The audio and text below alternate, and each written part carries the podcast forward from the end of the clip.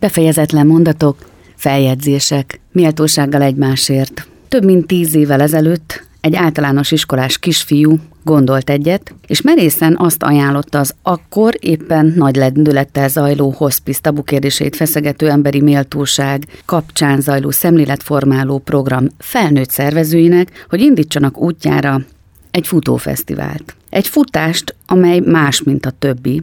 Egy futást, ahol azt érezheti minden résztvevő, hogy együtt futnak egymásért, a gyógyíthatatlan betegekért, a veszteség okán. Az elmúlás, az elengedés vagy éppen a megemlékezés okán mosolyogva, jókedvel. Az élet meg annyi pillanata gondolkodtatja el az embert, hogy az emberi méltóságért, az alanyi jogon mindenkit megélető emberi méltóságért teszünk-e nap, mint nap. Felemeljük-e szavunkat, kiállunk-e a másikért, és kiállunk-e önmagunkért? No és ha igen, akkor hogyan tesszük ezt, ha bántás vagy éppen nem tetsző viszonyulás ér bennünket születésünk pillanatától halálunk utolsó percéig.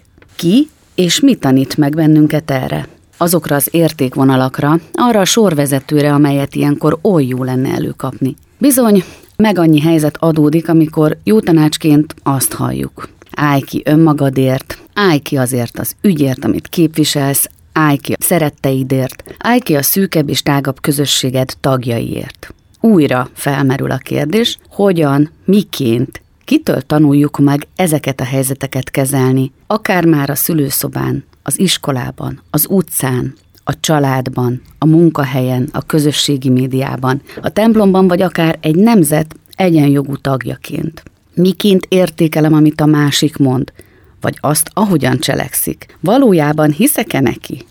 Hiszek-e, elfogadom-e a saját megérzéseimet, ha azok azt súgják, hm, ez rég nem a valóságot tükrözi, mert éppen valami mögöttes cél manipulálja annak tartalmát és annak motivációját. A valóság pedig nem érdekli. Mennyire sajnáljuk, nem értjük ilyenkor a helyzetet, méltánytalannak is érezzük, talán kifogásokat, indokokat és okokat keresünk a nem értem dolgokra, akár ha egy rossz hírt közölnek velünk, vagy rossz diagnózist kap valaki, egyszerűen olyan esetben is, amikor az élet állít próbatételek sora elé.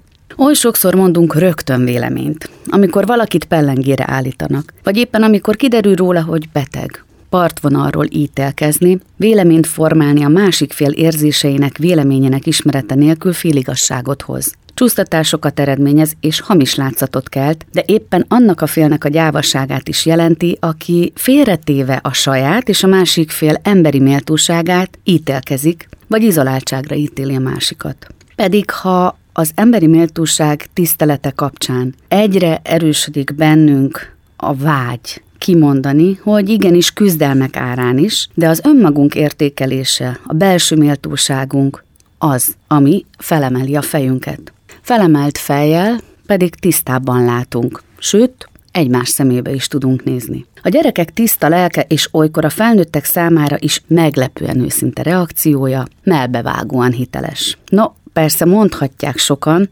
a mai gyerekek nem így gondolkodnak. Ám a dolog örömteli és természetes pikantériája talán az, hogy de igen, nagyon is tudnak őszintén reagálni, szeretni, dicsérni, no és persze bántani, alázni is, mert hogy az is őszinte. Honnan látják, mi viszi rá őket?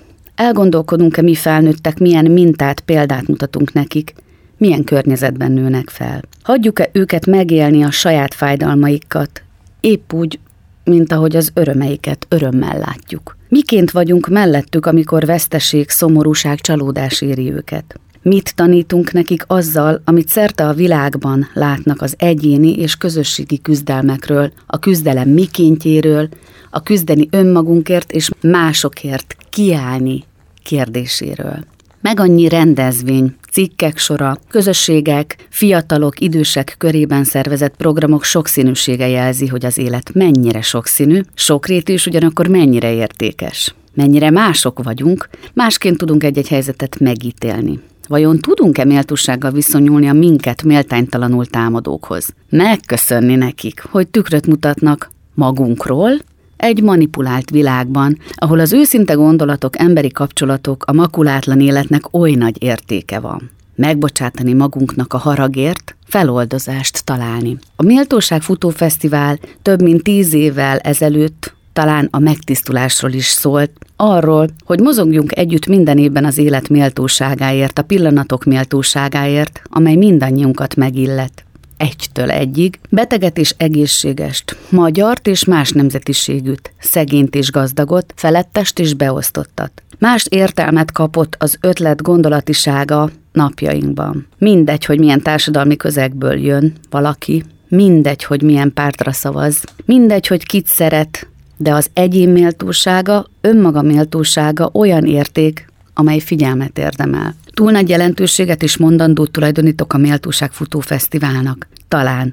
De aki tud és akar olvasni a sorok között, az látja, hogy miként, hogyan gyűrűzött tovább transferhatásként ez a program, mennyit tanítottak őszintességükkel a gyerekek a felnőtteknek, de ehhez persze nekünk felnőtteknek is ki kell nyitni a szemünket. És tanított talán mindannyiunknak még valamit a megbocsátást. A nem szabad haragot tartani. Mi együtt sírunk, együtt nevetünk gondolatát, amely a születéstől a halálig elkísérő, beépíthető jó gyakorlat a mindennapokban.